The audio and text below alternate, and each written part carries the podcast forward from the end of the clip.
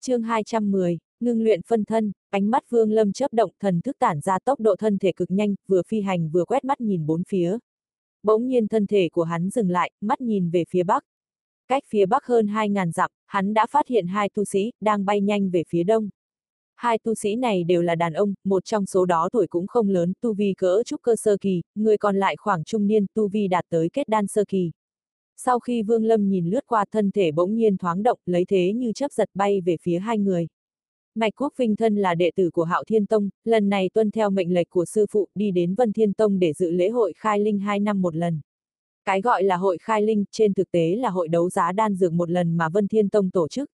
Vân Thiên Tông nổi tiếng với thuật luyện đan ở sở quốc đan dược do họ luyện chế, dù là tu chân quốc cấp 4 vẫn thường xuyên có người đến đây giao dịch. Chẳng qua thông thường hội khai linh cũng sẽ diễn ra 10 năm một lần. Về phần loại khai linh nhỏ 2 năm một lần này thường thường đều do một số đệ tử cấp thấp của các môn phái ở sở quốc tham gia, xem như cho những người cấp thấp này lịch lãm một lần. Hội khai linh nhỏ này cũng không có xuất hiện đan dược quá mức chân quý. Thông thường cũng chỉ là một ít phương thức luyện chế đan hoàn, nhưng đối với đệ tử cấp thấp mà nói, những đan dược đó cũng là thứ khó có thể tìm được. Phải biết rằng, phàm là sản phẩm từ Vân Thiên Tông, nhất định hiệu quả cao hơn không chỉ một bậc so với đan dược cùng loại. Như vậy chỉ cần đan dược do Vân Thiên Tông luyện chế ra thì cũng có giá trị nhất định, có nhiều người rất yêu thích. Mà Vân Thiên Tông, bình thường ngoại trừ hội khai linh này thì cự tuyệt toàn bộ giao dịch cho nên lúc này mặc dù hội khai linh nhỏ 2 năm một lần, nhưng tất cả các môn phái ở sở quốc cũng vẫn phái ra một lượng lớn đệ tử cấp thấp đi trước tham gia.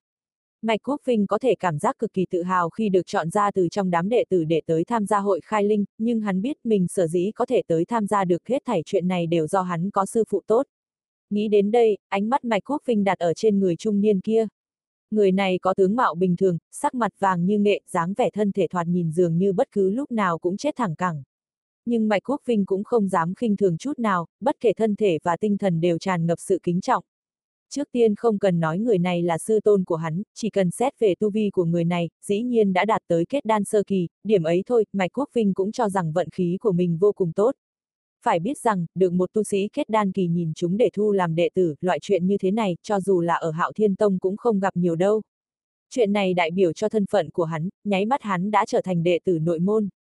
Tuy nói hắn có chút khác so với đệ tử hạch tâm nhưng nếu tu vi của Mạch Quốc Vinh có thể đạt tới trúc cơ hậu kỳ thì tự nhiên hắn cũng sẽ trở thành đệ tử hạch tâm. Trừ điểm đó ra, khiến hắn càng tôn kính sư tôn mình hơn, chính là sư phụ của hắn, là một trong vài người luyện đan ở Hạo Thiên Tông, vốn người luyện chế đan dược không nhiều lắm. Tuy nói họ không thể so với Vân Thiên Tông nhưng nhưng chênh lệch cũng không lớn lắm. Do đó thân phận của sư phụ ở Hạo Thiên Tông, lập tức cao hẳn lên. Có câu là nước lên thì thuyền lên. Chuyện này tất nhiên là có liên quan đến Mạch Quốc Vinh, so với đệ tử ở bên trong nội môn cũng cảm thấy mình tài trí hơn người. Tính tâm ngự kiếm, không nên mất bình tĩnh. Nơi này chắc chắn rất gần Vân Thiên Tông, chớ để mất danh tiếng của Hạo Thiên Tông ta. Một giọng nói khàn khàn cắt đứt suy nghĩ của Mạch Quốc Vinh, hắn vội vàng gật đầu đáp ứng, không dám nghĩ miên man, mà nhanh chóng đi theo phía sau. Một lát sau, Mạch Quốc Vinh nhìn sư phụ ở phía trước, vừa phi hành vừa tò mò hỏi. Sư phụ, Vân Thiên Tông, im lặng, hắn còn chưa nói xong, bỗng nhiên chỉ thấy vẻ mặt người trung niên mặt vàng kia biến đổi, thân thể lập tức ngừng lại, nhanh chóng quay đầu lại, nhìn chằm chằm phía sau, nhíu mày quát khẽ. Mạch Quốc Vinh ngẩn ra, vội vàng dừng thân, quay đầu lại nhìn. Chỉ thấy trên bầu trời xanh mây trắng ở phía sau, không có bất kỳ dị thường gì, hắn nghi hoặc trong lòng.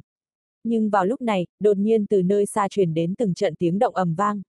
Tầng mây ở phía xa bị một luồng sức mạnh hùng hậu thúc đẩy, chậm rãi di chuyển về phía trước. Vừa nhìn thấy, dường như tầng mây biến trở thành gợn sóng, mây trôi đồng loạt tán ra phía trước. Vẻ mặt Mạch Quốc Vinh lập tức đại biến, ánh mắt lộ ra vẻ hoảng sợ. Cùng lúc đó, chỉ thấy một bóng đen, với tốc độ cực nhanh như chớp giật từ phía xa mạnh mẽ vọt tới, gần như chỉ vài hơi hô hấp bóng dáng người đó dĩ nhiên đã đến gần. Mạch Quốc Vinh có thể nhìn thấy rõ ràng, người này mặc quần áo đen, khuôn mặt lạnh lùng, một bộ tóc bạc bay ở sau lưng, thoạt nhìn có một loại cảm giác cực kỳ yêu dị. Theo Mạch Quốc Vinh đánh giá tu vi của người này sâu không lường được giống như biển cả. Nhất là đôi mắt của người này, trong đó tràn đầy vẻ lạnh giá vô cùng tận, mơ hồ ở trong đó còn lộ ra một luồng hàn ý như băng giá, làm cho người ta kinh hãi hết hồn. Mạch Quốc Vinh vội vàng cúi đầu, đứng ở phía sau sư phụ của hắn với sắc mặt tái nhợt thân thể và tinh thần phát lạnh. Sát khí quá nặng, sư phụ của Mạch Quốc Vinh, luyện đan đại sư từ ly của Hạo Thiên Tông, con ngươi không tự chủ được co rút một chút. Lấy thần thức của lão, lập tức phát giác tu vi của đối phương đã vượt xa mình, nhất là khi thần thức cảm giác được từ trên người đối phương truyền ra càng khiến cho người ta nhìn thấy mà giận người. Theo đánh giá của lão, mặc dù người này chưa đạt tới Nguyên Anh Kỳ, nhưng lại cho lão cảm giác cũng giống như khi gặp được tu sĩ nội tông Nguyên Anh Kỳ. Do đó, hắn không chút nào dám khinh thường, hơn nữa theo hắn, cho dù là mấy tu sĩ Nguyên Anh Kỳ ở Hạo Thiên Tông trên người cũng không tràn ngập sát khí như người này. Cả đời từ ly nghiên cứu thuật luyện đan nên cực kỳ linh mẫn đối với sự dao động của linh lực. Lão gần như có thể tưởng tượng được người có thể có sát khí như thế, đôi tay tất nhiên là nhiễm máu tanh vô cùng. Đối với người như thế, nếu như không cẩn thận, chắc chắn sẽ rước lấy đại họa ngập trời. Nghĩ đến đây, hắn vội vàng cung kính ôm quyền, trầm giọng nói. Đạo hữu tại hạ từ ly ở hạo thiên tông, còn đây là tiểu đồ các hạ vội vã đến, không biết có chuyện gì không? Nếu như từ mộ có thể giúp được tất nhiên sẽ không từ chối. Gã thanh niên đầu bạc kia hiển nhiên chính là Vương Lâm. Hắn liếc mắt nhìn hai người này một cái ánh mắt dừng ở trên người từ ly, rồi ôm quyền, trầm giọng nói. Đạo hữu không biết nơi này là tu chân quốc nào. Từ ly ngẩn ra, đánh giá đối phương vài lần, trầm giọng nói. Nơi này là sở quốc, không biết đạo hữu đến từ nơi nào. Sở quốc, Vương Lâm trầm ngâm một chút, không có trả lời vấn đề của đối phương, mà tay phải vỗ lên túi chữ vật. Hành động này của hắn lập tức khiến cho vẻ mặt từ ly đại biến, nhanh chóng kéo đệ tử Mạch Quốc Vinh lui về phía sau vài bước ánh mắt lộ ra vẻ thận trọng. Vương Lâm nhìn hắn một cái tay phải vừa lật trên lòng bàn tay xuất hiện một viên ngọc giản, hắn dán ngọc giản ở trên trán, lập tức một bản đồ rộng lớn xuất hiện ở trong đầu hắn. Viên ngọc giản này là do hắn lấy được từ trong tay Chu Tử Hồng ở chiến thần điện, bản đồ ghi chép tin tức chung quanh hỏa phần quốc. Trong khoảnh khắc hắn vừa mới nghe đến hai chữ, sở quốc lập tức nghĩ đến dường như mình đã từng nhìn thấy nó ở nơi nào. Miêu tả nơi này, lúc này vừa tra ngọc giản, lập tức mình đã biết vị trí một cách rõ ràng. Sở quốc, phía bắc của hỏa phần quốc, phía đông của lâm tuyên vũ quốc thậm chí cũng cùng biên giới với Tu Ma Hải, ngoại trừ những điều đó thì còn lại là dãy núi đá vụn gọi là di tích của tiên nhân. Có thể nói, sở quốc là một tu chân quốc nằm dựa vào dãy núi đá vụn. Dựa theo miêu tả của Ngọc Giản, diện tích sở quốc rất lớn, tu sĩ ở trong đó cũng rất nhiều, gọi là tu chân quốc cấp 3. Sở quốc dĩ nhiên đứng ở trên cao của cấp 3, bất cứ lúc nào cũng có thể đột phá tăng lên trở thành một thành viên của tu chân quốc cấp 4. Tất cả những chuyện này là do tu sĩ có tu vi đạt tới nguyên anh hậu kỳ trong toàn bộ sở quốc cũng vượt qua 10 người. Nguồn lực lượng khổng lồ này là trọng điểm để sở quốc tiến lên. Chỉ cần có một người trong số này có thể đột phá đạt được hóa thần kỳ, như vậy sẽ kéo theo toàn bộ sở quốc lập tức nó sẽ tiến lên trở thành tu chân quốc cấp 4. Đây cũng chính là nguyên nhân năm đó, sau khi hỏa phần quốc có kịch biến, tu sĩ của hỏa phần quốc đã chọn xâm lấn vào tuyên vũ quốc mà không phải sở quốc. Dù sao đối với sở quốc mà nói, chọn tuyên vũ quốc là lựa chọn tốt nhất của tu sĩ của hỏa phần quốc. Ở trong ngọc giản, đối với một số môn phái của sở quốc cũng đã ghi lại. Vương Lâm nhìn qua một chút rồi thu hồi ngọc giản, nhìn từ ly trầm giọng nói. Đạo hữu nơi này là nơi nào của sở quốc? Tay trái từ ly đặt lên trên túi chữ vật âm thầm cảnh giác, lúc này nghe đối phương hỏi, trầm ngâm một chút chậm rãi nói. Nơi này là dãy núi Vân Thiên. Vương Lâm gật gật đầu, đôi mắt thoáng nhìn khắp nơi cuối cùng nhìn chằm chằm về phía trước bình thản nói. Nói như vậy, phía trước cách nơi này ngàn dặm, ở trên đỉnh dãy Vân Thiên kia chính là chỗ cư trú của Vân Thiên Tông. Đôi mắt từ ly lộ ra tinh mang, cẩn thận nói. Các hạ và Thiên Vân Tông có chuyện gì không? Vương Lâm liếc mắt nhìn từ ly một cái như cười như không, chắp tay ôm quyền, nói. Cảm tạ cáo từ. Nói xong, thân thể Vương Lâm bỗng nhiên thoáng động hóa thành một hình cầu vồng, xẹt nhanh về phía chân trời, rất nhanh biến mất không thấy bóng dáng. Mãi cho đến khi Vương Lâm đi rồi, Từ Ly mới thở ra một hơi dài, sau lưng lão đã ướt sũng mồ hôi. Lúc này gió nhẹ thổi qua, đột nhiên có loại cảm giác lạnh lẽo. Vương Lâm mang đến cho lão áp lực thật sự rất lớn, nếu không phải từ ly luyện đan hàng năm tu vi cực kỳ vững chắc tâm tính vững vàng hơn tu sĩ tầm thường mấy lần, thì vừa rồi khi duy trì với Vương Lâm, tất nhiên sẽ không biết nên làm gì tâm thần kịch chấn. Lão thở sâu, quay đầu lại liếc mắt nhìn đệ tử của mình một cái, lúc này đôi mắt Mạch Quốc Vinh vẫn đang lộ ra vẻ kinh hãi, nhìn về phía Vương Lâm biến mất run giọng nói. Sư, sư phụ, người này rốt cuộc có tu vi gì? Là tiền bối nguyên anh kỳ hay sao? Từ ly lắc đầu trầm giọng nói. Trên thân người này có sát khí, nếu như vi sư đoán không sai, e rằng người này chạy ra từ Tu Ma Hải. Người như thế có thể thường thấy trong sở quốc chúng ta, chẳng qua người có sát khí bực này, trong cuộc đời vi sư, có lẽ đây là lần đầu tiên trông thấy. Sát khí, Mạch Quốc Vinh ngẩn ra. Mỗi lần giết một người thì lại tích lũy một ít sát khí, khi sát khí đạt tới một trình độ nhất định thì có thể chuyển hóa thành lệ khí. Lệ khí này đối với một số tu sĩ mà nói, là tài liệu luyện khí rất tốt. Nếu lệ khí tích lũy trong một thời gian dài thì mới có thể chuyển hóa thành sát khí. Sát khí của người này có thể nói là ngập trời. Hắn vẫn chưa xuất ra bất kỳ thần thông gì, nhưng thân thể lại phát ra loại sát khí này, làm cho trong lòng người ta rất hoảng sợ. không biết người này có thể sử dụng sát khí trên thân thể hay không. Nếu như hắn sử dụng sát khí này, như vậy cho dù là tu sĩ Nguyên Anh Kỳ cũng có thể bị ảnh hưởng mà vì thế sinh ra một chút ảo giác. Từ ly chậm rãi nói với giọng điệu trầm thấp, Mạch Quốc Vinh thở sâu, do dự một hồi, rồi hỏi. Sư phụ, theo cách nói của người, người này vẫn chưa đạt tới Nguyên Anh Kỳ sao? Từ ly trầm mặc một chút gật gật đầu, nói. Mặc dù vẫn chưa đạt tới nhưng cách đột phá cũng không xa. Nếu như vi sư không có nhìn lầm, người này e rằng đã đạt tới cảnh giới dạ anh của kết đan hậu kỳ đại viên mãn. Được rồi, không đề cập chuyện người ngoài nữa, miễn cho đem tới chuyện phiền toát không cần thiết. Cho dù khi trở lại Hạo Thiên Tông cũng không được tùy ý nói lung tung, ngươi có biết không? Mạch Quốc Vinh vội vàng gật đầu.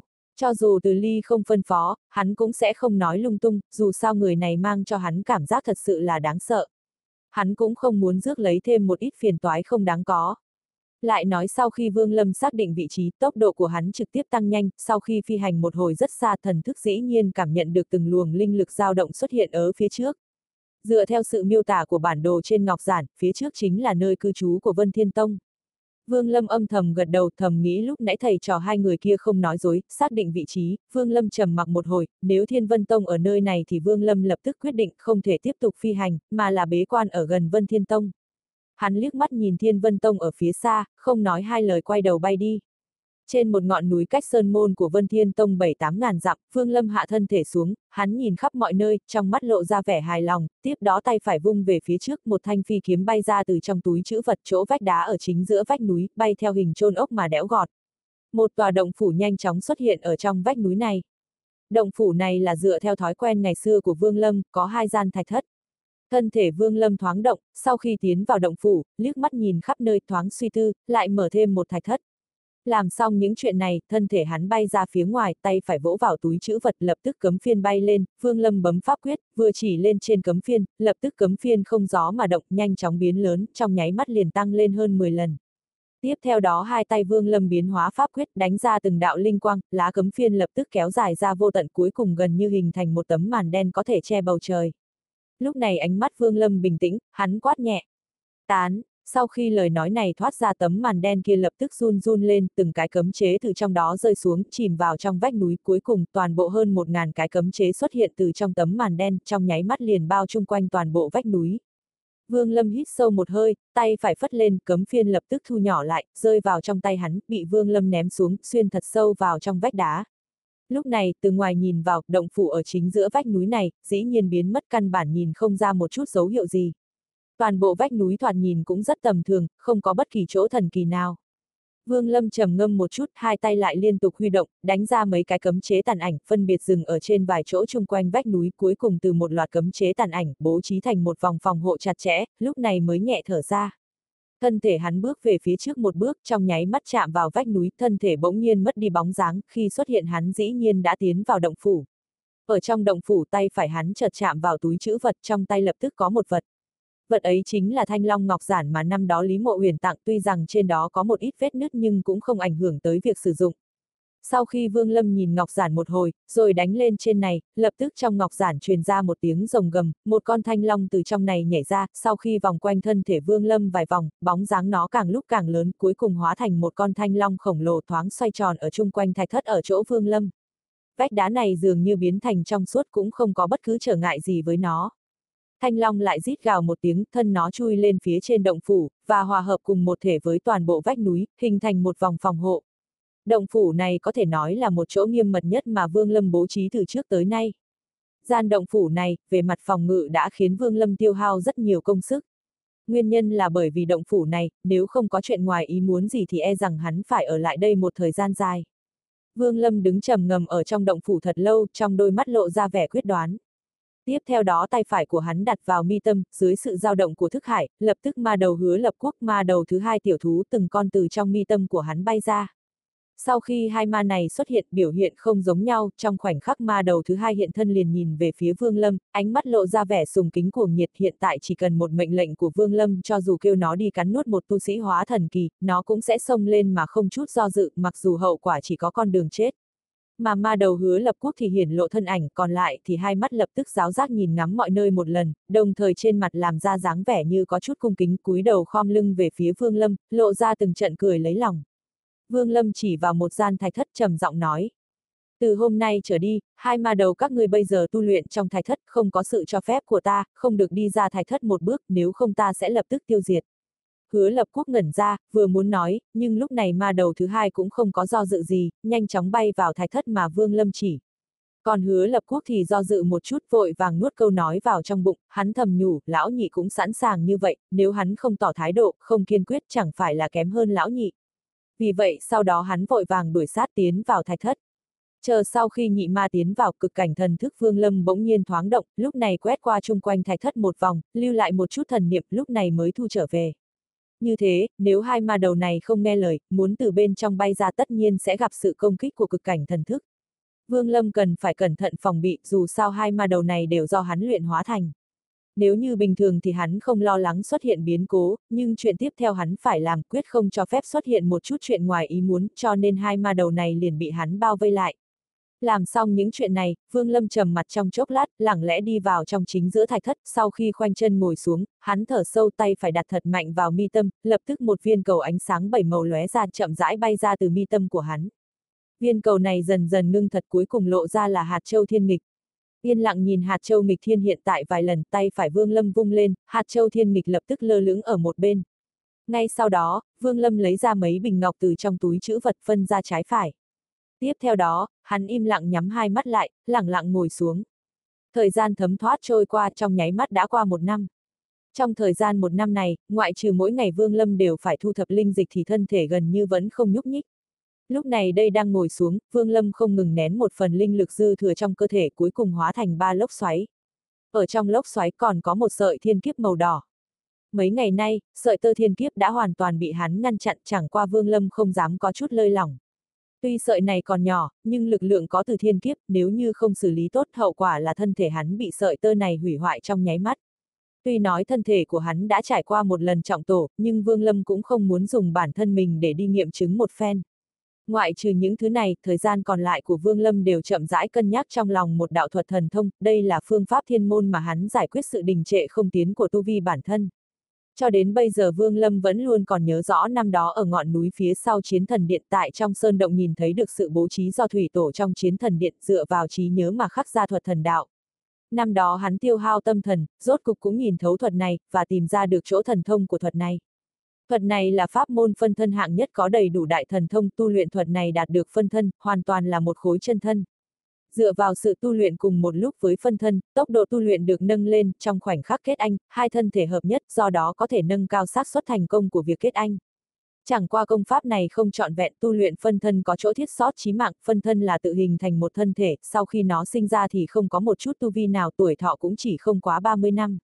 Năm đó sở dĩ Vương Lâm không chọn phương pháp này, là bởi vì linh dược của hắn không nhiều lắm, mình sử dụng còn không đủ thì như thế nào có thể cho phân thân dùng được. Nhưng hiện tại, Vương Lâm lại từ trên thuật thần đạo này, thấy được một số phương pháp có thể khiến hắn không tán công, nhưng lại có thể đột phá trở thành tu sĩ Nguyên Anh Kỳ. Tu luyện một khối phân thân, ở trong thời gian 30 năm đạt tới Nguyên Anh Kỳ, sau đó bản thể và phân thân dung hợp lúc đó tất nhiên có thể vượt qua thiên kiếp của cực cảnh tại kết đan hậu kỳ.